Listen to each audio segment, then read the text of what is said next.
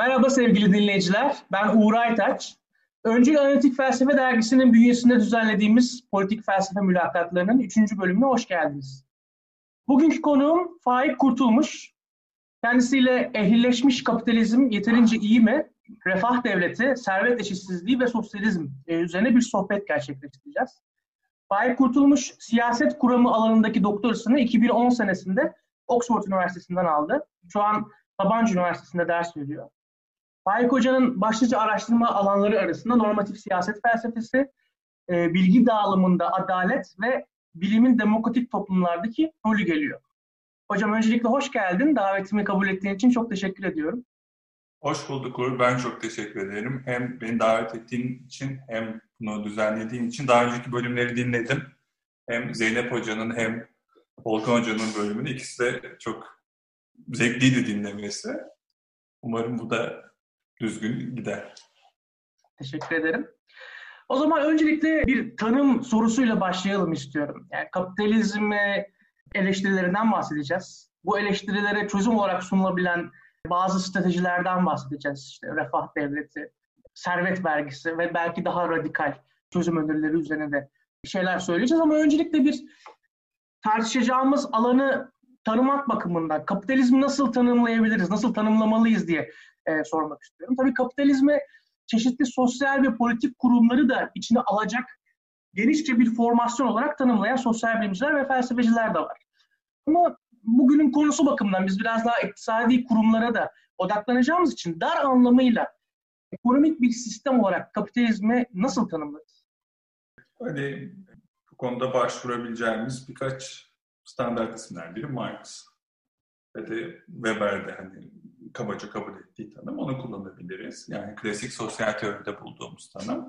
Bunun da birkaç temel öğesi var ve de hani önceden vurgulamakta fayda var. Biz içinde yaşadığımız için ne kadar farklı bir düzen olduğunu farkında olmayabiliyoruz kapitalizmin.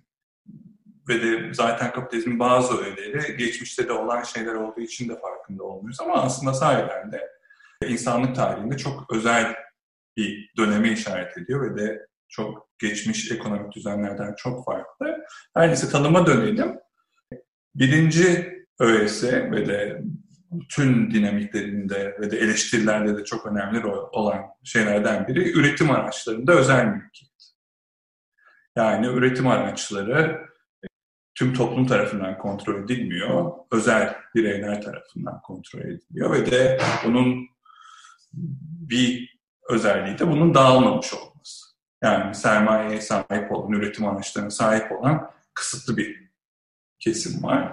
Bunun karşı tarafında yani sermaye sahiplerinin, kapitalistlerin karşı tarafında ise emekçiler var. Ve de hani Marx'ın da Kapital'de söylediği gibi bu emekçiler iki anlamda özgürler. Bu da kapitalizmin geçmiş birçok ekonomik düzende ayıran bir özellik. Birinci özgürlük kısmı yasalar açısından özgürlük. Sözleşme yapma hakkı olan, zorla çalıştırılmayan, zorla yasal zorla çalıştırılmayan diyelim. Çünkü bir eleştiri zaten zorunluluk oldu. Ona geleceğiz. Ama yasal olarak zorla çalıştırılmayan. Mesela serflerden farklı olan. Farklı mesleklere girme özgürlüğüne sahip olan. Loncaların kısıtlamalarından azade olan bir sınıf söz konusu. Diğer özgürlük kısmı ise bunun daha negatif ve özgürlüğü daha kısıtlayan kısmı aslında ama yine de bir tür özgürlük yoksunluk olduğu için kendine ait bir toprak, onları bağlayan, sahip oldukları toprak ya da üretim araçlarına erişimden yoksun olmaları. Dolayısıyla iki sınıfımız var. Sınıf teorisi sonra karışıyor tabii ki ama hani sermaye sahip olan, sermayesi üzerinden hayatını devam ettirebilen, sermaye üzerinde kararlar, yatırım üzerinde kararlar verebilen bir sınıf. Diğer tarafta emeğini satmak zorunda olan bir sınıf. Ve de bu üretim ve tüketim kararlarının nasıl verildiği ile ilgili temel bir mekanizma var. Bu en hani kanıksadığımız şey piyasa. Neyin ne kadar üretileceği, ne belirlerken piyasa mekanizması üzerinden karar veriliyor bu sistemde ve de üretimde piyasaya yönelik yapılıyor. Yani bir fabrikam var benim diyelim ki ben bakıp ya bu Türkiye'de kaç tane ayakkabıya ihtiyaç duyuluyordur kaç kişinin ayakkabı ihtiyacı vardır o kadar ayakkabı yapın demiyorum. Diyorum ki ne kadar ayakkabı yaparsam, ne tür ayakkabı yaparsam karımı maksimize ederim. Ve de tüm üretim sürecini düzenlerken de kar maksimizasyonu üzerinden düşünüyorum. Diyorum ki acaba şurada 5 işçi çalıştıracağıma 3 işçi çalıştırsam aynı miktarda üretim yapabilir miyim? Yeni bir makine mesela bakıyorum alsam mı diye düşünüyorum. Bu maliyetimi düşürüyor mu? Üretim kapasitemi arttırıyor mu diye düşünüyorum. Dolayısıyla kar amaçlı piyasa üzerinden işleyen bir sistem söz konusu ve bunun kaç sonucu var? Bunlardan birisi üretkenliğin artması. Çünkü ben diğer kapitalistlerle yarıştığım için şunu diyemiyorum. Ben, yani bana bu kadar yeter. Hani şu kadar ürettim yeter. Bununla da ben kendime güzel yazlık alır takılırım diyemiyorum. Şunu yapmam gerekiyor. Ben 100 liraya satıyorsam ayakkabıyı, aynı kalitede ayakkabıyı başka biri 90 liraya satarsa ve de bunu üretmenin yolunu bulduysa benden ucuza, benim işlerim bozulacak. O yüzden devamlı bir rekabet halindeyim diğer kapitalistlerle. Ve de hep üretimi arttırmak, maliyetleri düşürmek zorundayım. Bunun toplumsal sonucu da bir sonucu sahiden de büyük bir bolluk. Hayal edemeyeceğimiz kadar fazla ürüne, ürünün olduğu bir dünyadayız. Hani ekonomi tarihçileri mesela baktıkları şeyler geçmişte hani direkt kayıtlar olmadığı zaman kaç tane gömleği vardı bir insanın. Kaç kilo patates yiyordu, kaç kilo et yiyordu falan gibi şeylere bakıyor o tarihten birden baktığımız şey kaç gömlek sorusu garip bir soru gibi geldiği bir dünyadayız. Herkes için değil tabii ki ama birçok insan için kaç gömlek gömlek sayısı nasıl bir zenginlik işareti olabilir diye düşüneceğimiz noktaya gelmiş durumdayız. Dolayısıyla yeni teknolojiler, iş üretim sürecinin yeniden organizasyonu, bunların hepsi kar amacıyla yapılsa bile üretkenliği arttıran şeyler. Bununla beraber başka şeyler de oluyor tabii yeni piyasalar, yeni pazarlar, eskiden ticaret yapılmayan yerlerle ticaret yapılması, eskiden satılmayan şeylerin satılmaya başlaması. Dolayısıyla piyasanın hem coğrafi olarak genişlemesi hem de piyasa üzerinden yapılan işlerin artması, daha önce olmayan aklımızın ucundan geçmeyecek ürünlerin olması kapitalist sistemin doğal sonuçları. Ve de hani şeyi vurgulamak önemli geliyor bana. Bunlar hepsi derece içeren şeyler. Yani piyasa mekanizması geçmişte de vardı, kapitalizm öncesi toplumlarda da vardı. Ama temel mekanizma değildi. Coğrafi kapsamı çok daha sınırlıydı. Ee, üretim bir kısmı zaten direkt tüketim için, bir kısmı siyasi güç kullanarak, zor kullanarak onlardan ürünlerini alanlar için yapılan bir şeydi. Şimdi ise piyasa çok daha temel bir mekanizma ve yine hani piyasanın bu kadar hakim bir mekanizma olmasına rağmen hala başka bir sürü mekanizma var. Zaten daha sonra refah devletinden bahsedeceğiz. O piyasa dışı bir mekanizma. Ama onun dışında da mesela iş yerlerinin içinde piyasa üzerinden hareket edilmiyor. Hani işte bizim üniversitede mesela yani en doğal gelen örnek kimse şey demiyor. Ya X dersini vermek kim istiyor? İşte onu ben vermeyeyim, onun karşılığında size şu kadar para vereyim. O zaman sen o dersi ver falan diye işlemiyor. Hiyerarşik bir yapı var ve hani komut üzerinden işliyor. Dolayısıyla her şeyin tüm koordinasyonun piyasa üzerinden yapıldığı bir sistem söz konusu değil. Hani koordinasyonun bir kısmı yine piyasa değil hani kumanda ekonomisini andıran bir sistemle yapılıyor.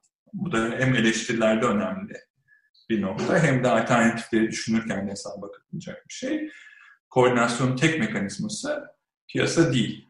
Yine önemli bir nokta da şu, bir mecburiyet sistemi kapitalizm. Yani kapitalistler demin de anlatmaya çalıştığım gibi belli şekillerde davranmak zorundalar. Kapitalist olarak varlığını devam ettirebilmesi için. Yoksa hani şirketi batabilir, fabrikası batabilir, o mümkün tabii ki ama hani kapitalist olarak varlığını devam ettirecekse üretkenliği arttırmak zorunda. Tüm karını harcayamaz, tekrar yeniden yatırıma dönmek zorunda. Yeni e, piyasalar, daha çok satabileceği ürün, daha maliyet düşürücü hamleler peşinde koşmak zorunda. Ve de bunun diğer tarafı ve de kapitalizmin itirazlarda da önemli rol oynayan bir hususta emekçiler tarafı e, hayatlarını devam ettirmek için yapacakları üretimin kaynakları, üretim araçları onlarda olmadığı için onlar bir kapitalist için çalışmak zorundalar. Dolayısıyla iki taraftan da hani hem kapitalistler hem işçiler için bir mecburiyet sisteminden bahsediyoruz kapitalizm dediğimizde. Evet, bu son söylediğin tam da bana aslında Marx'ın tahakküm merkezli kapitalizm eleştirisini hatırlattı. Yani bir yanda emekçilerin üretim sürecinden ve emeklerin ürününden yabancılaşmasıyla sonuçlanan bir toplumsal sınıflar arası bir e, tahakküm ilişkisi yani kapitalistlerle e, işçiler arasında oluşan bir e, ilişki söz konusuyken bir yandan da Marx kapitalist piyasanın kapitalistlerin kendilerini de aslında bir anlamda kontrol ettiğini ve üzerinde bir tahakküm ilişkisi kurduğunu söylüyordu. Tam da senin söylediğin kapitalistlerin bakımından da bir mecburiyetler sistemiyle karşı karşıya olduğumuzu aslında çok güzel özetliyor e, diye düşünüyorum bu bakış açısı. Bir de şunu sormak istiyorum.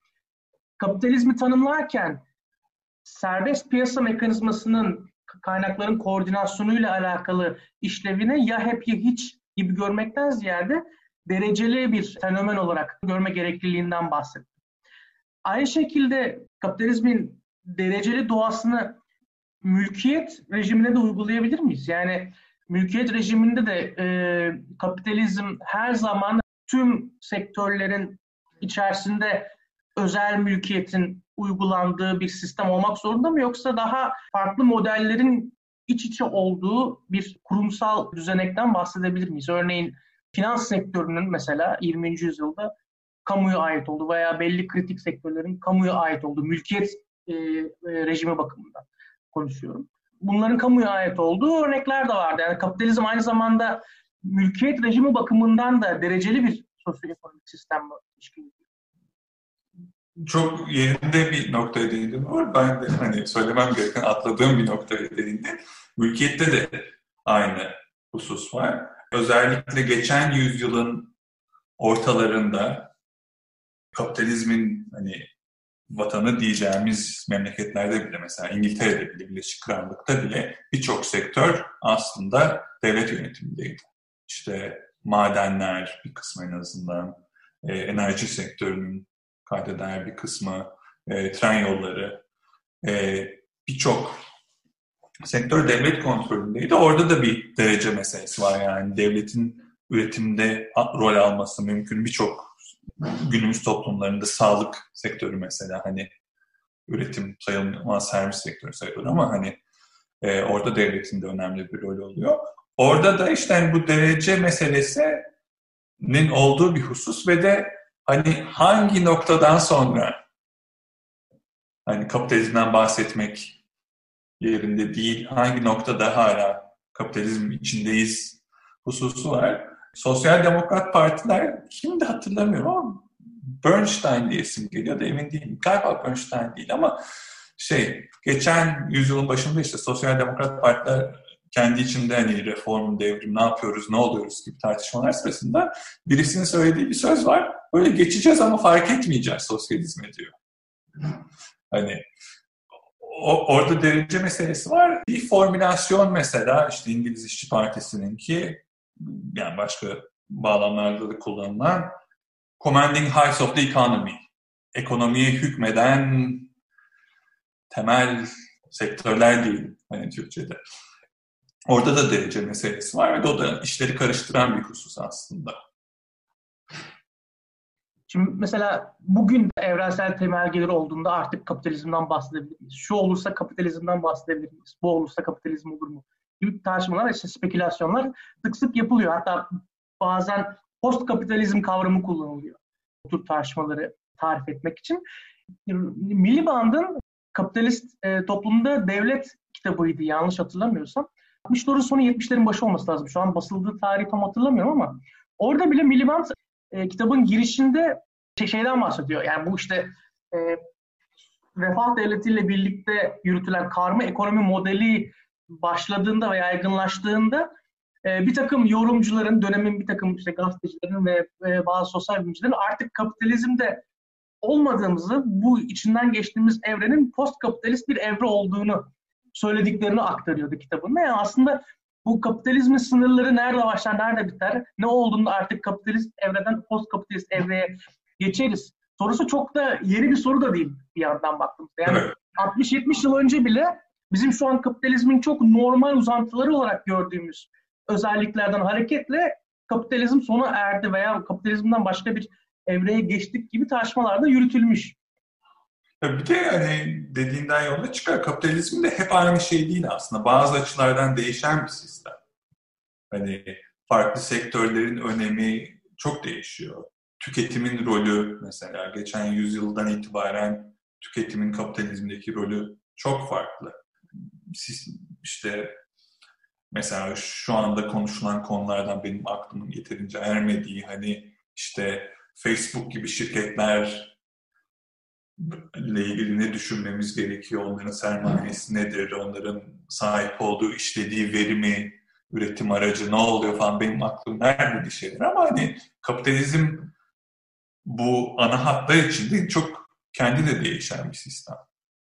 O zaman e, biraz daha ilerlersek, şimdi kapitalizmi tanımladık, bazı özelliklerinden bahsettik. Kapitalizmin sorumlu sayılabilecek yanlarına dair çözüm önerilerine e, geçmeden önce veya belki daha da ötesinde kapitalizmin neden ilga edilmesi gerektiğine dair bir takım alternatif argümanlara geçmeden önce biraz kapitalizmin eleştirilerine genel bir giriş yapalım istiyorum. Yani kapitalizm çok kaba taslak ve kuş bakışı e, baktığımızda ne tür eleştirilerle muhatap olmuş bir ekonomik sistem olarak ve çağdaş düşünce tarihinde sonuçta kapitalizm çok eski bir sistem olmadığı için belki son 150-200 yıllık düşünce tarihimizde gelen eleştirileri sence nasıl sınıflandırabiliriz? Bu şey vurgusu çok yerinde olur. Hani kapitalizmin yeniliği vurgusu. Çünkü geriye dönük okuduğumuzda mesela hani Adam Smith mesela hani böyle kapitalizmin işte havarisi falan gibi anlatılan birisi ama yaşadığı dünya çok başkaydı mesela. Hani Marx'la arasında çok zaman yok ama ikisinin gördüğü dünya inanılmaz farklı dünyalardı. Bahsettikleri, karşı tarafında oldukları, kavga ettikleri de farklı sistemler, farklı figürler, farklı iddialardı. O yüzden hani tarihselliği hep vurgulamak gerektiğini düşünüyorum. Eleştirilere geçmeden önce bir birkaç noktayı vurgulamak istiyorum. Bir tanesi şu, Hani bu konuşma ben eleştirileri elimden geldiğince anlatmaya çalışacağım. Bunun diğer bir kısmı da olabilir. Yani bana cevap kısmı da olabilir. Ve de hani mesleki deformasyon belki onu da vurgulama ihtiyacı duyuyorum. Hani benim anlatmaya çalışacağım eleştiriler protanto diyeceğimiz yani terazinin bir kefesine koyuyoruz bunu. Olumsuz hanesine yazıyoruz. E, ama öbür tarafta başka şeyler yazılabilir ve iptal edebilir mesela. Bu mümkün. Ya protanto sebep fikrini açıklayayım aslında genel olarak ahlak felsefesinde kullandığımız. Bir davranışı yapmak için bir sebebimiz olabilir. O sebep geçerliliğini kaybetmese bile ondan daha fazla ağırlığa sahip başka sebebimiz olabilir ve de o davranışımızı değiştirebilir. Basit bir örnek vermeye çalışayım. Genel olarak yalan söylememek için sebeplerimiz var. Yalan söylememek etmesi gerekiyor. Fakat mesela önemsiz bir konuda birinin kalbini kırmamak için, birinin kalbini kırmamak için de sebeplerimiz var ve bu bazen diğerini aşabilir. Ama protanto sebepteki önemli husus, bu sebep ağırlığını yitirmiyor. Yani a yanlış düşünmüşüm, yalan söylemek sakıncalı değilmiş diye düşünmüyoruz. Evet yalan söylemek sakıncalı ama şu durumda karşımdakinin kalbini kırmak daha kötü. O yüzden yalan söylüyorum diyoruz. O yüzden benim anlatmaya çalışacağım da bu kapitalizmin aleyhine yazabileceğimiz reforme etmek için hani sebeplerimiz, kusurları değiştirmeyi arzu etmek için sahip olduğumuz sebepler. Dolayısıyla öbür tarafa başka sebepler gelebilir. Onlardan pek bahsetmeyeceğim doğrusu. Ee, ama hani itirazın şekliyle ilgili de bir şey söylemek gerekiyor. Hani benim anlatacağım sebeplere ne tür itirazlar mümkün? Birisi bu zaten hani benim andığım şey değerli değil denilebilir.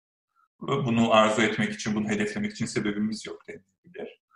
Ya da çaresiziz denilebilir. Yani denebilir ki evet hani böyle bir kusuru var kapitalizmin ama yapacak bir şey yok. Ya da denebilir ki evet bu çareyi çözen bir şey var ama onun daha da kötü yanları var. O yüzden buna mecburuz. Hani işte bu Thatcher Reagan'la beraber hani yerleşmiş slogan Tina, there is no alternative hikayesi.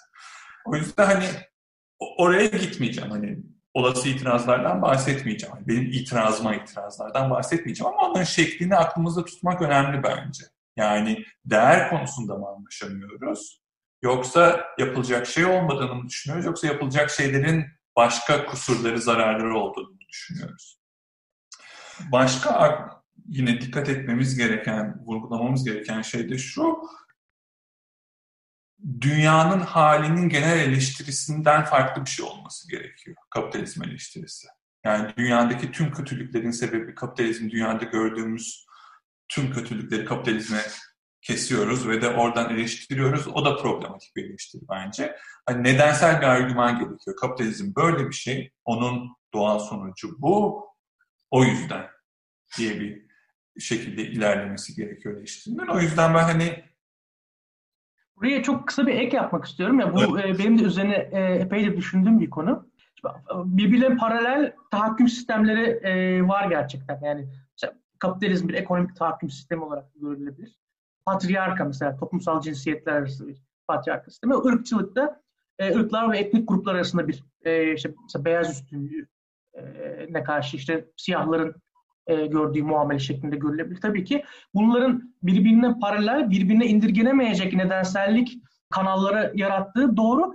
Ama bir yandan da bence şöyle de bir durum var. Yani mesela toplumsal cinsiyet bağlamındaki tahakküm ilişkileri ve adaletsizliklerin altında yatan nedenler sınıf dinamiklerine indirgenemese bile ikisi arasındaki kaçınılmaz etkileşimden dolayı e, çağdaş kapitalist toplumlarda yaşanan toplumsal cinsiyet tahakkümleri ister istemez bence sınıfsal dinamiklerle bir yanda e, dirsek temasına giriyor.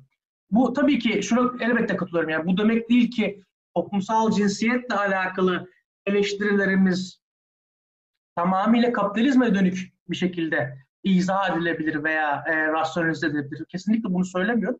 Ama belki bundan biraz daha zayıf bir e, iddiayla şunu söyleyebiliriz toplumsal cinsiyete veya işte alternatif tahakküm sistemlerine dair e, eleştiriler o tarihsel dönemde hangi ekonomik sistem içerisinde yaşıyorsak veya hangi sınıflı toplum formasyonu içerisinde yaşıyorsak ondan da önemli izler taşır ve kaçınılmaz olarak onun tarafından, onun dinamikleri tarafından da e, şekillenebilir. Yani senin dediğine katılıyorum. E, her şeyi kapitalizme suçlamamak lazım ama aynı zamanda da bence kapitalizmin yarattığı adaletsizlik ve tahakküm e, formlarının dar anlamda ekonomik düzenin, ekonomik kurulların çok daha dışına taştığını da bence söyleyebiliriz gibi geliyor. En azından böyle bir küçük e, not düşmüş olayım.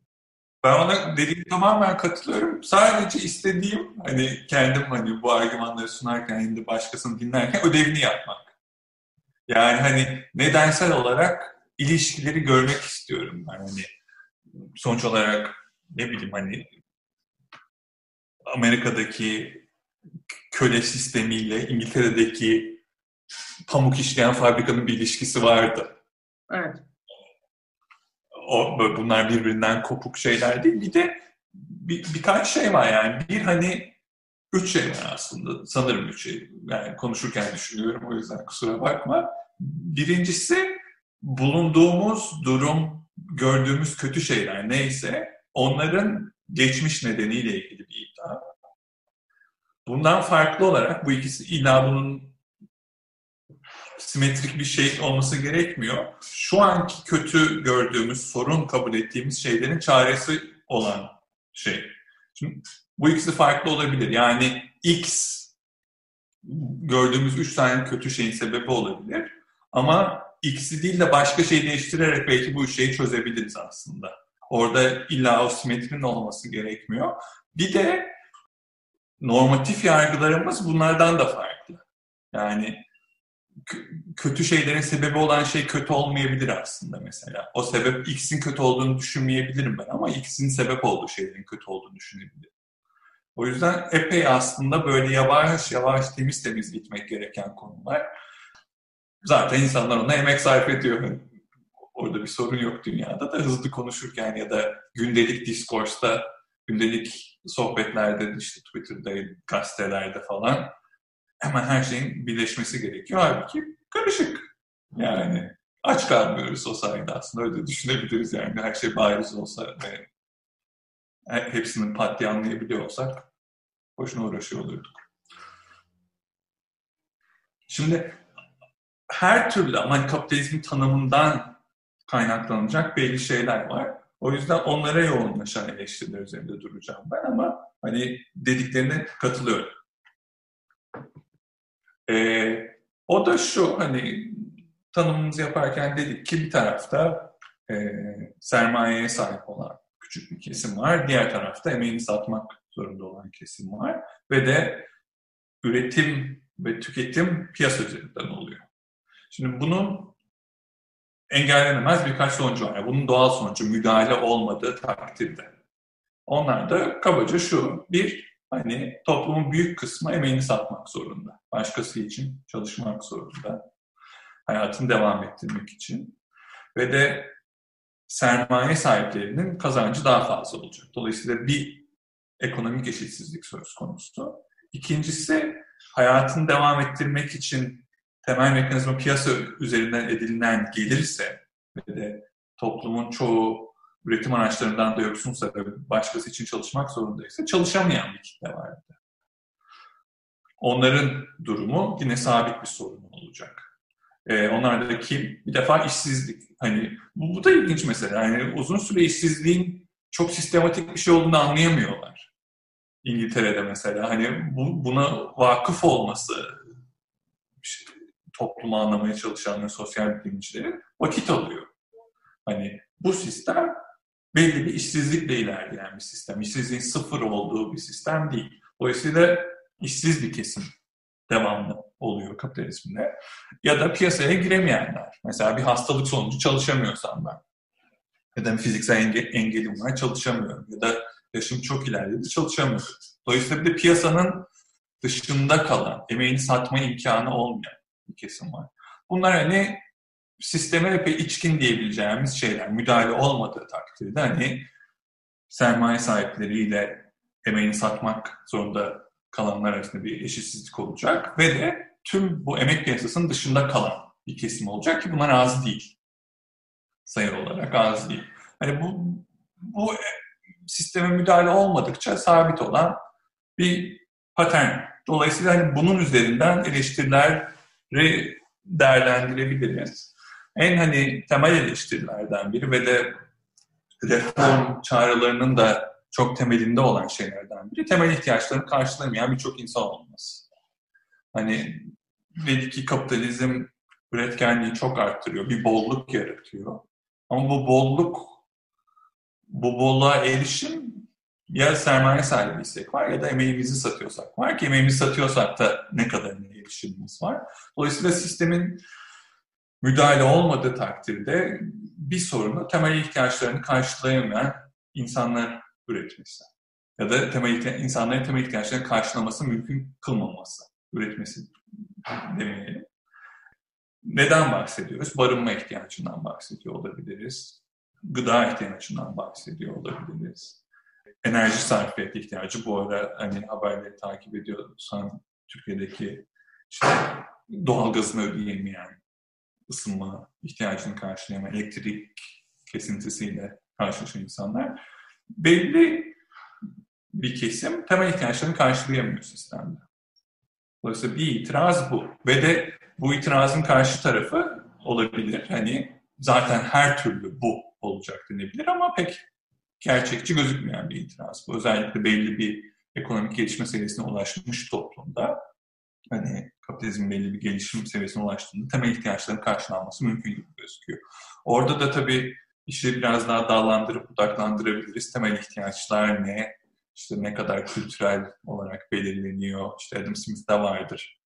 Bir gömlek de giyip çıkabilmek, yani topluma, hayat, toplumsal hayata katılmak temel ihtiyaç ve de onun alt şartlarını sağlamak temel ihtiyaç ama hani bir reform gerekçesi ve de sahiden de birçok reform eforunun altında yatan bir motivasyon bu. İnsanların temel ihtiyaçlarını karşılaması. Ama bu çok felsefi komplikasyonu da gerektirmiyor yani. Çok düşünmek gerekmiyor yani. Bakıyorsun bolluk var, bakıyorsun açlık var.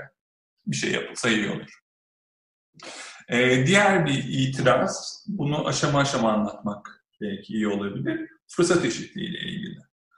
Şimdi kapitalizmin aslında getirdiği ve de ihtiyaç duyduğu bir tür fırsat eşitliği zaten var. Çünkü emek gücü diğer metalar gibi üretimin bir girdisi ise e, belli statü üzerine olan eşitsizlikler piyasada verimsizliğe sebep oluyor.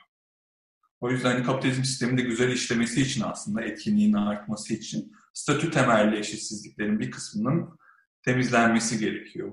X işini yapacak kişinin hangi aileden geldiğinin önemi olma, olmaması gerekiyor. Hani benzer şekilde kar etmek için de mesela birisi kar etmek için ürün satıyorsa kime satıyorum sorusuna kafaya takan kaybediyor olacak. Kimi satıyorum sorusunu kafaya takmayan kazanıyor olacak. Zaten kapitalizmin doğuşundaki burjuva felsefesi de diyebileceğimiz, aydınlanma felsefesi de diyebileceğimiz e, o ekolün de aslında mesela kapitalizm öncesi feodalizme dönük e, eleştirilerin temelinde de bu statü bazlı e, hiyerarşilerin Aynen. serbest piyasanın optimal işleyişine ket vurması geliyordu zaten. Evet. Hani bu, bu kapitalizmin istediği bir fırsat eşitliği ama kapitalist toplumlarda kabul gören bir ideal fırsat eşitliği. Ve de bu sırf formal diyebileceğimiz fırsat eşitliğinden daha fazlasını birçok insan arzu ediyor ve de ideal olarak benimsiyor. Ona da hani gerçek fırsat eşitliği diyebiliriz. Hani oradaki fikir ne? Benim kimin çocuğu olduğum, alacağım eğitimi benim belirlememeli fikri. Mesela benim hayatta erişebileceğim ekonomik imkanlar yapabileceğim işler doğduğum gün belirli olmamalı. Doğduğum aileden dolayı fikri. Dolayısıyla daha somut, daha gerçek diyebileceğimiz bir fırsat eşitliği arzu ediyorsak yine belli adımlar gerekiyor. Çünkü ben hani eğitim mesela devlet eğitimde hiçbir sorumluluk almıyorsa, eğitimde temel dağılım mekanizması piyasaysa ve ödeme gücüyse o zaman bu tür bir fırsat eşitliği gerçekçi olmuyor. Dolayısıyla bir eleştiri hani bu gerçek fırsat eşitliği diyebileceğimiz fırsat eşitliğinin sunulması. Fakat burada da durmuyor bazı siyaset felsefecileri. Ve de hani iki adım atıyorlar. Birincisi şu, e, niye sırf iş bir işi yapmakla ilgili fırsatları düşünelim. Aslında hani bir insanın bir işi yapmasından bahsediyorsak onun getirdiği şeylerden bahsediyoruz. Önemsediğimiz şey insanların iyi hayat yaşama imkanı ve de bir iş ya da onun getirdiği gelirden bahsediyorsak onu kafaya taktığımızda taktığımız şey aslında iyi hayat için insanların ihtiyaç duyduğu araçlar. O zaman hani diyebiliriz ki fırsat eşitliğinin istediğimiz fırsat eşitliği farklı meslekleri yapmak, farklı gelir seviyesine erişmek için fırsat eşitliği değil, iyi hayat için fırsat eşitliği. Ve kapitalizm tabii doğası gereği bunu da sunuyor. Ve bir adım daha genişlettiklerinde bu ideali diyorlar ki bunun gerçekleştiğini varsayalım. Yani birisinin doğduğu aile, o ailenin sahip olduğu ekonomik sınıf, onun ne iş yapacağını falan belirliyor olmasın. Eğitim mesela fevkalade eşit ve kaliteli bir şekilde sunuluyor olsun. Aileden gelen başka eşitsizlikleri de engelleyecek adımlar atılmış olsun. O zaman da doğal yetenekler ama eşitsizliğe sebep olabilir diye düşünüyorlar ve bunun da kişinin kontrolünde olmadığı için hesaba katılmaması onun hayatı etkisine, hayatının ne kadar iyi gittiğini etkilememesi gerektiğini düşünüyor kimi siyaset felsefecileri, e, şans eşitlikçileri.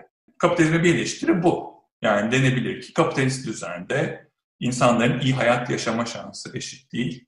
Hiç kontrollerinde olmayan sayısız faktör yüzünden e, kimi insan yokluk ve ızdırap dolu hani hayatlar sürüyorken kimisi hiç yine kontrolünde olmadığı halde şansı yaver gittiği için iyi hayatlar sürüyor, bolluk içinde yaşıyor. Diğer eleştiri türlerine geçmeden bu fırsat eşitliği ile alakalı çok kısa bir ek yapmak istiyorum. Tabii. Fırsat eşitliği genel ekonomik kaynakların eşitsizliği dolayımıyla ortaya çıkan bir takım başka eşitsizlikler vasıtasıyla tarif ediliyor. Yani işte ekonomik gelir farklılığı eğitimde başarıyı etkiliyor mesela ve eğitim sistemi içerisinde benzer bir eşitsizlik yaratıyor. Tabii ki bu olayın bir boyutu ama bir başka boyutu da aslında sınıfsal eşitsizliklerin finansal olmayan kaynakların dağılımında yarattığı bir takım dengesizlikler dolayısıyla yine eşitsiz e, fırsatlara yol açması gibi bir durum da söz konusu. Ama belki fırsat eşitsizliğinin de dar anlamda ekonomik kaynakların dağılımına odaklanan bakış açısından çıkartıp finansal olmayan yani kültürel ve sosyal sermaye formlarının eşitsiz dağılımını da e, problematize eden problematize eden bir hale getirmek iyi olabilir. Çok haklısın. Zaten hani luck egalitarian dediğimiz siyaset felsefecileri daraltmıyorlar. Yani tüm hani etkenler üzerinden gidiyorlar. Bu tür eşitsizliklere örnek mesela yoksul ailelerin ortalama olarak tabii yani hep istisna oluyor. Ortalama olarak çocuğuyla konuşurken kullandığı kelime sayısı çok farklı oluyor. Hani bu hayatın devamında bir sürü etki, şeyi etkileyebiliyor. Belli işte mesleklerde değer verilen alışkanlıkları kazanma kapasiteleri çok farklı oluyor. Be- belli şeyleri küçük yaştan yapmaya alıştırılmış olmakla onlara değer verilmediği bir ailede ya da onların hiç radarına bile girmediği bir ailede büyümek çok farklı. O yüzden hani sırf ekonomik eşitsizlikler değil, onlarla beraber giden, bazen ayrılan ve de yine de insan hayatında yapabileceği şey kapasitesini etkileyen birçok değişken var. Hani ve de luck egalitarianlar mesela bunlar arasında hani özel bir ayrım yap, nedensel olarak yapabilirler. Yani bunun etkisi daha çok ya da bunu değiştirmek daha kolay diyebilirler ki ekonomi daha kolay. Hani aileden gelen eşitsizliği değiştirmek çok güç. Mesela Rawls işte şey diyor, e, aileyi orta, abolish etmiyorsak, ortadan kaldırmıyorsak, ilga etmiyorsak hani belli şeyler kalacak diyor. Talihsiz bir şey belki ama hani aile önemli bir kurum belli sebeplerle insan hayatına katkısından dolayı bir sınırı var diye düşünebiliriz ama çok haklısın. Yani bu yakın zamanda bazı tartışmalarda da gündeme geldi aslında. Hani ve de işte luck egalitarianların hani onda devam ettim o zaman senin düşün senin de aklında olduğunu tahmin ettiğim örnekten değil. Hani işte iyi bir üniversiteye gitmek, o üniversitede başarılı olmak için bir hani maddi kaynaklar gerekiyor olabilir. Ama o maddi kaynaklar dışında aileden gelen motivasyon, e, bu yapılası bir şeydir ve bu benim yapabileceğim bir şeydir fikri gerekebilir. Ama onun dışında bir de hani doğal yetenekler de önemli. Yani hepsini eşitlediğimizi varsayalım. Yani aileden kaynaklı farklar olmadığını, sosyalizasyondan kaynaklı farklar olmadığını, maddi kaynaklar eşitlendiğini, o zaman o iyi üniversiteye gidecek olan belli doğal yeteneklere sahip olan kişiler olacak. Ve de iyi üniversiteye gitmek daha çok gelir getirecekse o zaman o doğal yetenekleri gidecek ve luck egalitarianların düşüncesi bunun da haksızlık oldu. Bu yetenekler de bireyin kontrolünde olmadığı için bunun da adil bir düzen olmayacak. Şimdi diğer e, eleştirilere devam edebiliriz. Yani tamam, ikisini saydıktan sonra. Evet. Diğer bir eleştiri ve de bunun önemli olduğunu düşünüyorum. Çünkü özellikle Amerika'nın siyaseti ve de Amerika'daki üretilen akademik bilgi de dünyayı çok etkilediği için hani farklı yollarla Amerika'da bazı problemlerin konuluş şekli dünyanın kalanını da etkiliyor gibi geliyor bana. Ve de orada da hani sağ sol ayrımı eşitlik, özgürlük gibi sunuluyor. Halbuki hani tarihsel olarak baktığımızda solun derdi özgürlüktü. Ve de sol kapitalizm eleştirilerinin temel hususlarından biri özgürlük üzerineydi. De o yüzden hani özgürlük üzerine, özgürlük temelli iki eleştiriden kısaca bahsetmek bahsetmek istiyorum. Hatta birinin ki alt başlığı var diyebiliriz. Biri şu, daha gündelik tartışmalarda da karşımıza çıkan şey, formal özgürlük, gerçek özgürlük ayrımı. Yani işte kapitalist düzen birçok özgürlük var diyor ve de olması gerektiğini önemsiyor. Ama hani maddi imkanlar olmadığı takdirde bu özgürlükleri kullanamıyoruz. Hani ne olabilir? En bariz örneklerden biri seyahat özgürlüğü. Hani kimse deniyor sen şimdi diyordur belki şimdi son yasakları hatırlamıyorum ama İstanbul'dan çıkabilirsin deniyor diye varsayıyorum. Hani ama maddi imkanım yoksa bu özgürlüğün benim için pek bir kıymeti yok. Ya da herkesin haklarını hukuk yoluyla koruma hakkı vardır diye bir ön kabulü var sistemin. Ama avukata erişim maddi imkan gerektiriyorsa ve maddi imkan eşitsiz dağıtıldıysa hani bu da gerçek bir hak ve efektif bir hak olmuyor. Bu daha böyle gündelik dilde karşımıza çıkan bir eleştiri ama bunun daha kuvvetli olduğunu düşündüğüm diğer bir eleştiri ise şu. Kapitalizmin aslında özgürlükleri de dağıtan, özgürlük dağılımını belirleyen bir sistem olduğu eleştirisi. Burada iki fikir var. Birincisi özel mülkiyet demek, birinin bir şeye sahip olması demek, başkalarına karşı belli hakları olması, onları engelleme imkanı olması demek. Yani bir yer benim evimse, benim mülkümse, sen geldiğinde ben seni zorla attırabilirim. Hani bu mülkiyet hakkında devletin işte polisi falan koruyor. Sen ya da ceza alabilirsin benim evime girdiğin takdirde. Dolayısıyla senin bir özgürlüğün yok ve de bu değişik bir özgürlük değil. Hani yine böyle gündelik konuşmalarda ne kadar gündelikse artık ama hani negatif özgürlük liberal ya da sağ nasıl konumlanıyorsa onlarındır, sol negatif özgürlükle ilgilenmiyordur gibi bir şey var. Burada negatif özgürlükten bahsediyoruz. Negatif özgürlük dediğimizde başka insanların bir bireyin bir davranışını engellemesi ya da bir şey yapmaya zorlamasından bahsediyoruz. Ve burada tamamen negatif özgürlük konuştuğumuz şey. Yani sen benim evime giremezsin.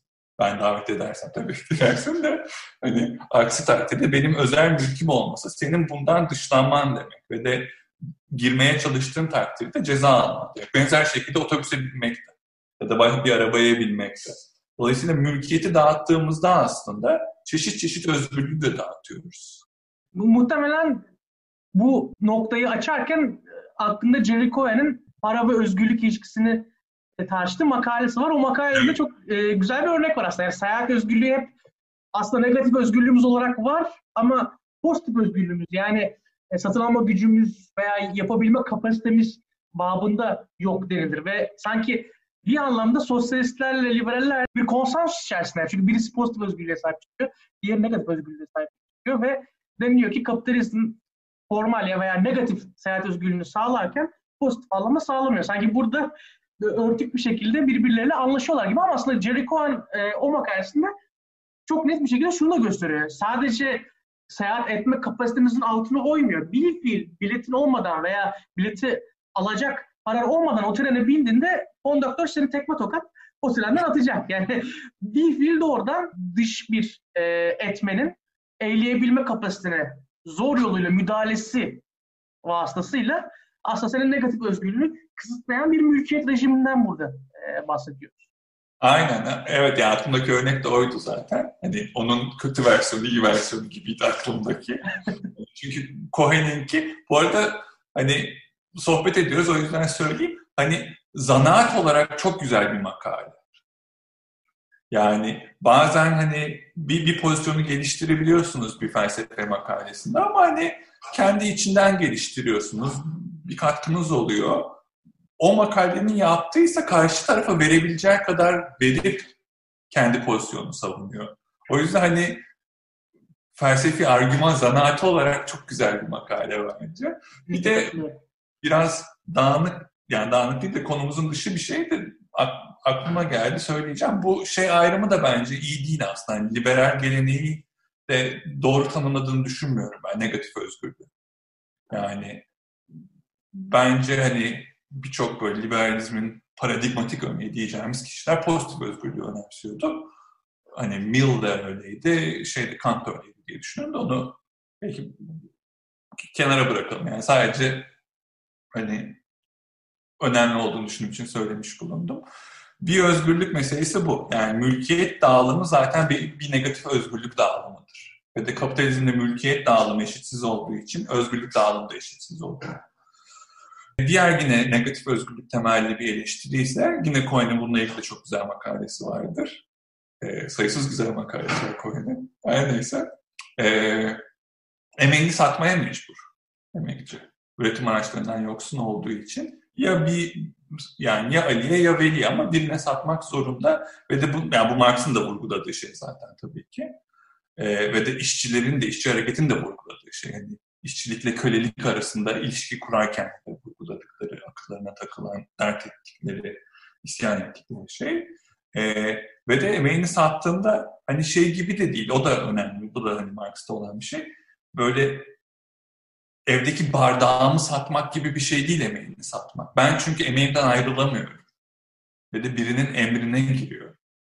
Dolayısıyla hani bir özgürlük temelli itiraz da bu. Hani üretim araçlarından yoksun, tamamen piyasa üzerinden edince gelire muhtaçsa bir insan kendinin emeğini başkasına satmak zorunda. Başkası için yani öndeki seçim ya X, Y, Z için çalış ya da aç kal. Bu da özgürlüğü kısıtlayan bir yapısal özellik kapitalizmin. Bu son dediğini aslında biraz cumhuriyetçi özgürlük kuramıyla da ilişkilendirebiliriz. Yani negatif özgürlük ve pozitif özgürlükten bağımsız olarak cumhuriyetçi özgürlük kuramı biraz daha farklı özneler arasındaki asimetrik ilişki ve birinin diğerine tabi olması, birinin diğerinin keyfi iradesine bağımlı hale gelmesi şeklinde daha politik ve ilişkisel bir özgürlük tanımı e, olarak görülüyor ve sanki bu senin dediğin yani e, emeğimizi satmak e, dolayımıyla kendi bedenimiz ve kendi dolaysız kapasitelerimiz üzerinde başkasına bir yetki ve otorite vermek aslında cumhuriyetçi e, özgürlük kuramcılarının rahatsız eden e, veya onların hassas olduğu bir takım e, otorite ilişkilerini sanki çağrıştırıyor gibi geldi bana. Sen ne dersin bu konuda? Katılıyorum ama şu kısmını sırf negatif özgürlükle söyleyebiliyoruz. O bence önemli. Yani sistem sana bir zorunluluk sunuyor. Negatif özgürlük olarak sunuyor. Çünkü negatif özgürlükte böyle fiziksel olarak zorlanmandan bahsetmiyoruz. Önünde kabul edilemez seçimler olmasından bahsediyoruz. Çünkü hani ben silah doğrulttum sana ve dedim ki ya cebindeki parayı ver ya da dizinden vuracağım seni burada zorladığımız kabul ediyoruz seni. Çünkü hani aslında yo iyi vermiyorum tamam o zaman ben de vuruyorum seni dizinden diyebilirim. Ama burada hani özgürlüğün niye kısıtladığımı ve seni zorladığımı düşünüyoruz. Çünkü kabul edilemez bir seçim. Dizinden vurulmak diye kabul ediyoruz. Benzer şekilde aç kalmamak için emeğini satmak zorunda olan da bu tür bir özgürlük kısıtlaması yaşıyor. Ama dediğinin katıldığım kısmı süreç başladıktan sonra. Yani ben fabrikaya girdim ya da ben çalıştığım kuruma girdim. Ondan sonra birinin iradesine, birinin keyfine tabiyim. Ki ona ileride de döneriz diye tahmin ediyorum. Yani çünkü önemli eleştirilerden biri bu. Peki e, bir de son olarak galiba demokrasi bazlı kapitalizm eleştirilerine değinecektin. Yani kapitalizmin bir ekonomik sistem olarak demokrasiyi istikrarsızlaştırması, demokrasinin kalitesini düşürmesi veya altını oyması e, temelinde gelişen bir takım eleştiriler var. İstersen bunlardan da biraz bahsedebiliriz.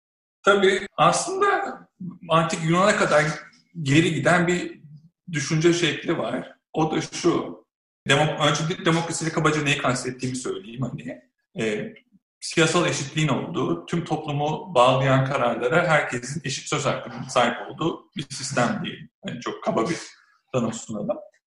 Ve de bu antik Yunan'dan beri olan itiraz da şu, eğer ki kişinin belli imkanları yoksa, zamanı yoksa, eğitimi yoksa, ne olup bittiğini takip edecek vakti yoksa, e, başkasına tabi ise, başkasının emrindeyse vatandaş olamaz fikri. Yani bu bir açıdan çok elitist bir fikir. Vatandaşlık hakkı, bu süreçlerde söz sahibi olma hakkı için birçok imkan gerekiyor diyen bir fikir. Öte yandan ama insanlara belli imkanlar, demokrasiyi ciddiye alıyorsanız tüm vatandaşlara belli imkanlar sunmanız gerekiyor diyen bir fikir. Yani İngiliz sosyolog mesela T.H. Marshall bunu güzel anlatır refah devletiyle ilgili makalesinde. İşte siyasal haklar geldikten sonra, medeni haklar geldikten sonra sosyal haklar gelmediği zaman bu sistem dengesiz kalıyordu. Çünkü eğer ki ben seninle eşit siyasal güce sahip olacaksam, siyasal sürece aynı şekilde katılabileceksem benim belli bir imkanlara sahip olmam gerekiyor. Hani hatırlıyorsundur belki şey bile gündeme gelmişti. Madencilerin mesela oy verirken maden sahibi tarafından kime oy vereceğinin belirlenmesi, buna mecbur bırakılması. Hani bu en böyle uç örneği.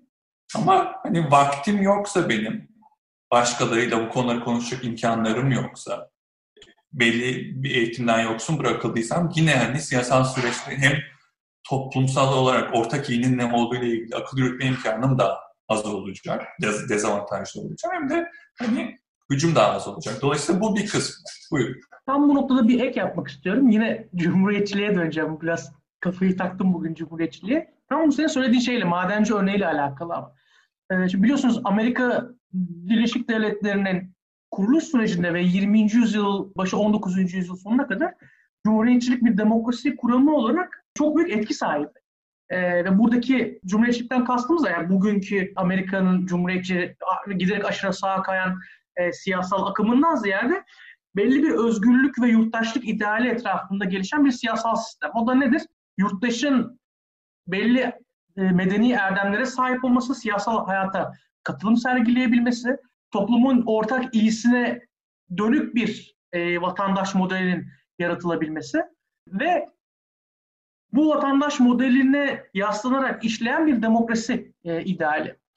Şimdi 19. yüzyıl ortalarından itibaren de Amerika Birleşik Devletleri'ndeki emek hareketi radikal cumhuriyetçi bir argüman geliştiriyor sosyalizmi savunmak için. Knights of Labor diye de geçiyor bu. Türkçeleştirirsek emeğin şövalyeleri demek mümkün herhalde. Bu sendikalaşmadan önce proto sendika diyebileceğimiz bir emek örgütlenmesi ve çok geniş bir etki sahasına sahip 19. yüzyıl Amerika Birleşik Devletleri'nde ve e, bu hareketin ideolojik veya doktriner altyapısını sağlayan görüşte radikal cumhuriyetçilik fikri. O fikirde aslında tam olarak senin bu madenci örneğindeki mesajı biraz alıyor ve onu biraz daha teorik bir düzlemde açıyor.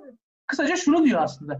Amerika bir cumhuriyetse bir e, ve cumhuriyetçilik ideali etrafında gelişen bir demokrasi ise her bir yurttaşın başka yurttaşlarla tabiyet ilişkisi kurmadan özgürce siyasal iradesini formüle edebiliyor olması lazım. Ancak gittikçe eşitsizliklerin artışa geçtiği ve baskın olduğu kapitalist bir piyasa ekonomisinde çok geniş kitleleri oluşturan emekçi, işçi patron tarafından tahakküme uğradığı sürece patronun keyfi iradesine hayatının çok büyük bir alanını kapsayan çalışma hayatı içerisinde e, maruz kaldığı sürece aslında bu toplamdaki demokrasi idealinin altına oyacaktır. Çünkü neden? Çünkü işçinin az önce saydığımız gibi emeğini satmaktan başka çaresi yok. Emeğini sattıktan sonra da bu zor ilişkisi bitmiyor. Sürekli e, patronun e, müdahalelerine, özgürlük alanını kısıtlamalarına maruz kalıyor ve bu aslında toplamda siyasal sistemde bizim e, idealleştirdiğimiz o bağımsız, özgür düşünen yurttaş modeliyle de taban taban zıt. Ve böyle bir argümanla aslında yani Amerikan demokrasisinin geleceğini kurtarma iddiasıyla aynı zamanda e, politik sistemden ekonomik sisteme doğru uzanan bir demokrasi eleştirisiyle sosyalizmi savunuyorlar ve meşrulaştırmaya çalışıyorlar. Bu da e, düşünce tarihi ve e, toplumsal hareketler tarihinden ilginç bir örnektir. Özgürlük, cumhuriyetçilik ve sosyalizm ilişkisi üzerine. Evet. E, ve de zaten hani hep kullanılan e, kelime seçimleri de buna işaret ediyor bu arada. Hep kölelik, hani Marx'ta da gördüğümüz kölelik ve de özgürlük ilişkisi çok temel bir ilişki. E, bir şey diye de söyleyebiliriz aslında. Vardır ya böyle şaka değil de nükte gibi. Birinin modus ponenzi, öbürünün modus tolenzi.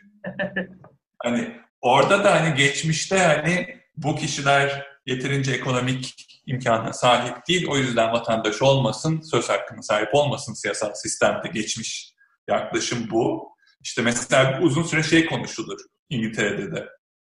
Ee, servant diyemedim. Servant Nasıl? Efendim? Anlayamadım sözcüğü. Servant'ın Türkçesini bulamadım. E, hizmetkar.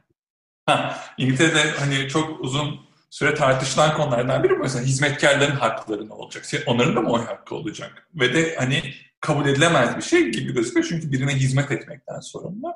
Hani o argümanı terse çeviriyor aslında bu. Diyor ki hani herkesin aslında temel bir söz hakkı var. Onun için gereken maddi imkanları sağlamak gerekiyor. Hani bir taraf siyasal hakları küçük bir elite verirken diğeri diyor ki yok siyasal hakları eşit olarak paylaşacağız. Bunun gereği maddi dağılım neyse de onu yapmamız gerekiyor. E, demokrasiyle ilgili diğer argüman, bunun devamı sayılabilecek bir argüman aslında. Ekonomik elitlerin çok güç sahibi olması. Burada da aklımdaki ama bunun iki versiyonu var. Bu daha düz versiyonu söyleyeceğim önce. Ee, hani ben Amerika'da bir finans şirketinin başıysam ya da onun yöneticisiysem zaten hani başkanla ya da senatörlerle konuşma imkanım var. Onlara kampanyalar için para verme imkanım var.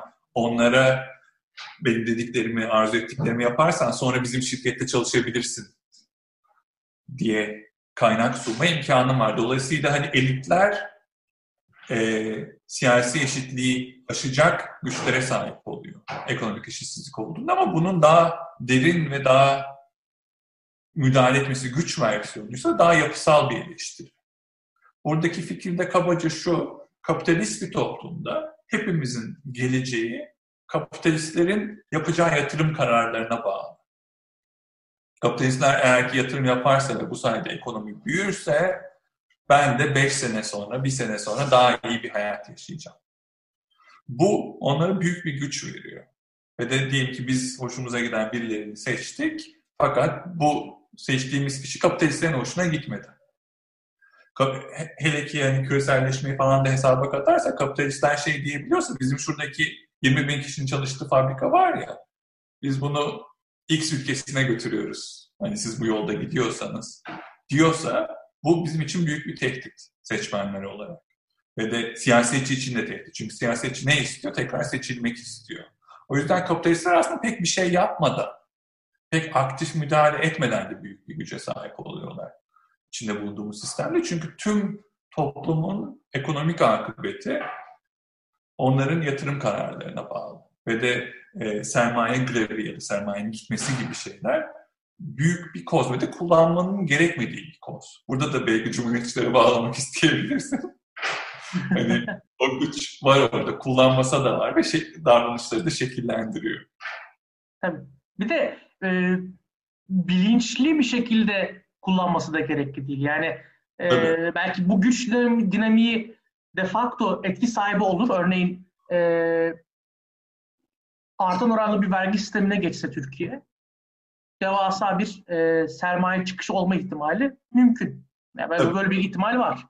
E, ama bu ihtimal şöyle bir e, senaryoyu zorunlu olarak gerektirmiyor. Yani kapitalistler organize oluyor. Bakın hükümet şunu yaptı, bunu yaptı. Hadi biz çıkalım e, gibi bir e, düzenek olmak zorunda da değil. Tamamen bilinçsiz bir şekilde sadece artıları eksilere bakıp kendi karlılığını korumak e, bakımından tek bir kapitalistin yaptığı karar e, diğer kapitalistlere de aynı şekilde e, uyarlandığında kütlesel bir sermaye çıkışı gerçekleşiyor ve burada hani bilinçli bir şekilde siyasi otoritenin üzerinde etki sahibi olma arzusu da e, söz konusu olmak zorunda değil. Bu var tabii ki çoğu durumda. Lobicilikte de var veya e, sermaye çıkışını bir tehdit olarak söylemsel bazda kullanmak da var ama bu olmasa bile yani kapitalistlere insani düzlemde kötü niyetler, art niyetler affetmesek bile böyle bir yapısal ilişki e, demokrasinin aslında e, kapsamını sınırlıyor. Tabii. O hani önemli bir nokta çünkü çok komple düşünmeye gerekmiyor. Yani aslında hani piyasalar buna ne tepki verdi diye konuştuğumuzda hani birçok sermaye sahibi bu gelişmenin neye işaret olduğunu düşündü diye konuşuyoruz. Onlar bir araya gelip de Aa, böyle mi yapalım şöyle mi yapalım demeleri gerekmiyor. Ve de hani o mecburiyet noktası kapitalistler için de var zaten. Yani hani bir kapitalist Türkiye'de ne bileyim onun şeyini azaltacak bir hareket varsa, üretkenliğini azaltacak bir hamle yapıyorsa Türkiye ve onun gitme imkanı varsa onu seçmezse sonra yok olmaya mahkum. O yüzden hani çok yani böyle bir daha karikatürize resmi vardır ya böyle beraber toplanıp işte planlar yapan ve de çok kötü kalpli olan insanlar. Öylesi de vardır şüphesiz de öyle olması gerekmiyor. Sadece ben batmayayım. Bu şirket batmasın diye düşünen kapitalist de aynı davranıyor. Pek farklı davranması gerekmiyor. Sistemin hani herkesi zorlayan kısmının kapitaliste yansıması bu çünkü. Evet. Şimdi e, bu bölümün son sorusuyla devam edeceğiz. E, bu söyleşiyi iki kısımdan oluşacak şekilde planlamıştık. E, şu ana kadar kapitalizmin nasıl tanımlanması gerektiğini ve kapitalizme e, dönük bazı temel eleştirilerin nasıl sınıflandırıldığını konuştuk. E, son olarak refah devletine bir giriş yapacağız. Refah devletinin temel karakteristikleri nelerdir? E, refah devleti deyince ne anlamalıyız? Biraz bunları konuşacağız. Daha sonraki, bir sonraki bölümümüzde yani bu söyleşinin ikinci kısmında da refah devletinin eleştirisi, servet eşitsizlikleri ve kapitalizmin daha kökten eleştirileri ve e, bunun da ötesine geçen bir takım e, sosyalist eleştirilere değineceğiz. Şimdi bu bölümün son sorusuyla o zaman devam edelim. Bahsettiğimiz eleştirilerden hangisini merkeze aldığımıza bağlı olarak kapitalizmi ne yönde dönüştürmeliyiz ya da kapitalizmin yerine ne koymalıyız sorularına verilen yanıtlar da değişiyor. Şimdi 20. yüzyılda da biliyoruz ki kapitalizmin aşırılıklarını törpüleme noktasında e, yaygın benimsenen anlayışlardan bir tanesi refah devleti politikaları. Şimdi kısa bir girişle e, senden refah devletinin temel karakteristiklerini e, izah etmene ve bize e, minimal de olsa bir e, tanımla yardımcı olmanı isteyeceğim. Tabii. E,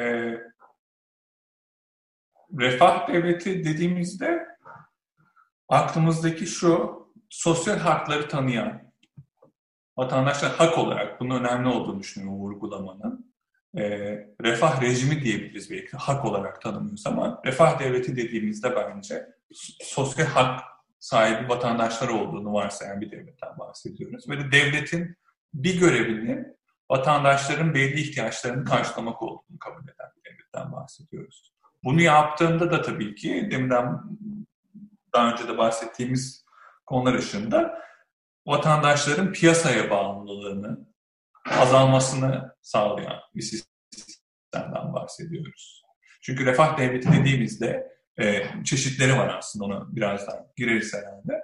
Ama özellikle sosyal demokratik bir refah devleti dediğimizde vatandaşların birçok ihtiyaçlarını piyasa dışı mekanizmalarla devlet sayesinde karşılayabildiği bir sistemden bahsediyoruz. Bu sayede de piyasaya bağımlılığı ve emeğini satma zorunluluğunun azaldığı bir sistemden bahsediyoruz. Ve aynı şekilde piyasada emeğini satma imkanı olmayan vatandaşlara da belli güvenceler sunan devletten bahsediyoruz. Hani daha somut konuşmak gerekirse deminki itirazların birçoğuyla da alakası var bu sayacaklarımın.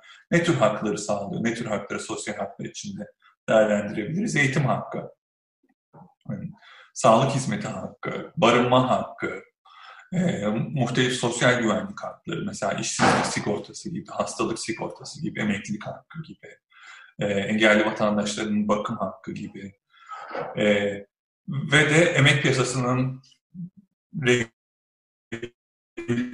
edilmesi, iş güvenliği ile ilgili muhtelif yasalar düzenlemenin sağlanması. Bunların hepsi hani refah devletinin sunacağı hizmetler arasında sayılabilir. Ama vurgulamak önemli ve de özellikle eleştirilerden bahsederken de bence bu ayrım önemli olacak. Refah devleti dediğimizde her ülkede aynı şeyden bahsetmiyoruz. Çok farklı refah devletleri var ve de refah devleti eleştirisi de genel bir eleştiri olacaksa çok nüanslı olması gerekiyor. Yani bir tür refah devletini hedef alıp da refah devleti eleştirisi yapıyorum demek pek gerçekçi değil. Bir de biraz tali bir nokta ama vurgulamak istiyorum. Devletler de çok farklı. Yani devlet kapasitesi farklı devletlerde çok farklı. Bizim hani olumsuz tecrübelerimiz devletle ilgili düşüncelerimizi çok şekillendiriyor diye düşünüyorum yani. Devletin neyi becerebileceği, ne kadar becerebileceği hani batıdaki kapitalist ülkeler arasında bile çok farklı. O yüzden hani böyle tek bir şey var ve de hep aynı şekilde bahsedebiliriz diye düşünmemiz mümkün değil yani. İngiltere'deki devletin yapabileceği şeyler, toplayabileceği vergi, sunabileceği hizmet kalitesi ne bileyim Danimarka ile aynı olmayabilir. Ve bu ikisi Türkiye'den çok farklı olabilir. Hani bu değişken de hep bu düşüncenin içine girmesi gerekiyor. Çünkü insan genelde böyle çok genel bir refah devleti yaşasın ya da lanet olsun istiyor. Halbuki X ülkesinde Y yapan refah devleti falan gibi bir şeyden bahsediyoruz. Ee, çok kabul gören, sonra eleştirilen ve daha böyle rafine edilen bir tipolojiyi Danimarkalı sosyal bilimci Esping Anderson sunuyor. O hani e, batı kapitalist toplumlarına bakıyor ve de tipolojiyi oluştururken aklındaki temel husus şu, farklı refah devletleri devlete ne rol biçiyor, piyasaya ne rol biçiyor ve aileye ne rol biçiyor. İnsanların hayatının devam ettirmek için ihtiyaç duyduğu şeyleri sağlaması konusunda. Yani bu üçüne nasıl görev dağılımı sunuyor diye bakıyor. Ve de üç öbek tanımlıyor. Bunlardan biri liberal diye tanımladı. İngiltere'de ve Amerika'da gördüğümüz. E, corporatist diye, corporatist diye tanımladı. Kıta Avrupa'da, Avusturya'da mesela gördüğümüz. Ve de sosyal demokratik diye tanımladı. İskandinav ülkelerinde gördüğümüz. Kabaca farklarını da kısaca onun anlattığı şekilde özetleyeyim. Liberal refah devletindeki hedef tüm vatandaşlara hizmet sunmak değil, bir alt seviye sağlamak, bir güvence sağlamak. Dolayısıyla sistemin temel hedefi piyasada şansı yaver gitmeyen vatandaşları kur, kurtarmak, bir tür böyle güvenlik ağı sağlamak onlara. Ve de bu refah devletlerinin bir özelliği mesela çok şey yapmaları. İhtiyaç temelli testlere mesela başvurmaları. Gerçekten ihtiyacın var mı? gibi şeylere bakmaları. O yüzden de mesela toplumun bir kısmı refah devletinden pek hizmet almıyor. Ki aslında bazı hizmetler alıyor bu arada. Farkında olmuyor. Submerged State diye güzel bir kitap var. Susan Metlier galiba yazarın ismi. Hani aslında orta sınıflarında faydalandı ama çok bağıra bağıra faydalanmadığı için farkında olmadığı hizmetler var.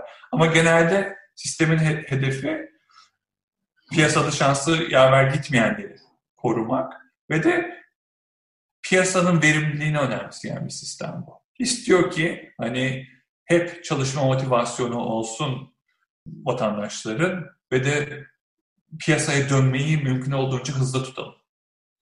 Refah devletin sunduğu imkanlar üzerinden hayat kurmayı planlamasınlar. Aman piyasaya nasıl dönerim, aman emeğimi nasıl satarım diye düşünsünler. Corporatist dediği sistemde ise e, iki öne çıkan özellik var. Bir, aileye biçtiği rol. Bu sistemlerin genelde varsaydığı çocuk bakımının evde birinin sorumlu olduğu ve hani seksist bir varsayımda bir kadın olduğu bunu. Ondan sonra diğer bir özelliği ise farklı sigorta grupları olması. Yani bürokratlar mesela devlet çalışanları bir sigorta sisteminde, serbest çalışanlar başka, yaka işçiler başka gibi. Dolayısıyla sistem belli hiyerarşileri koruyan bir sistem.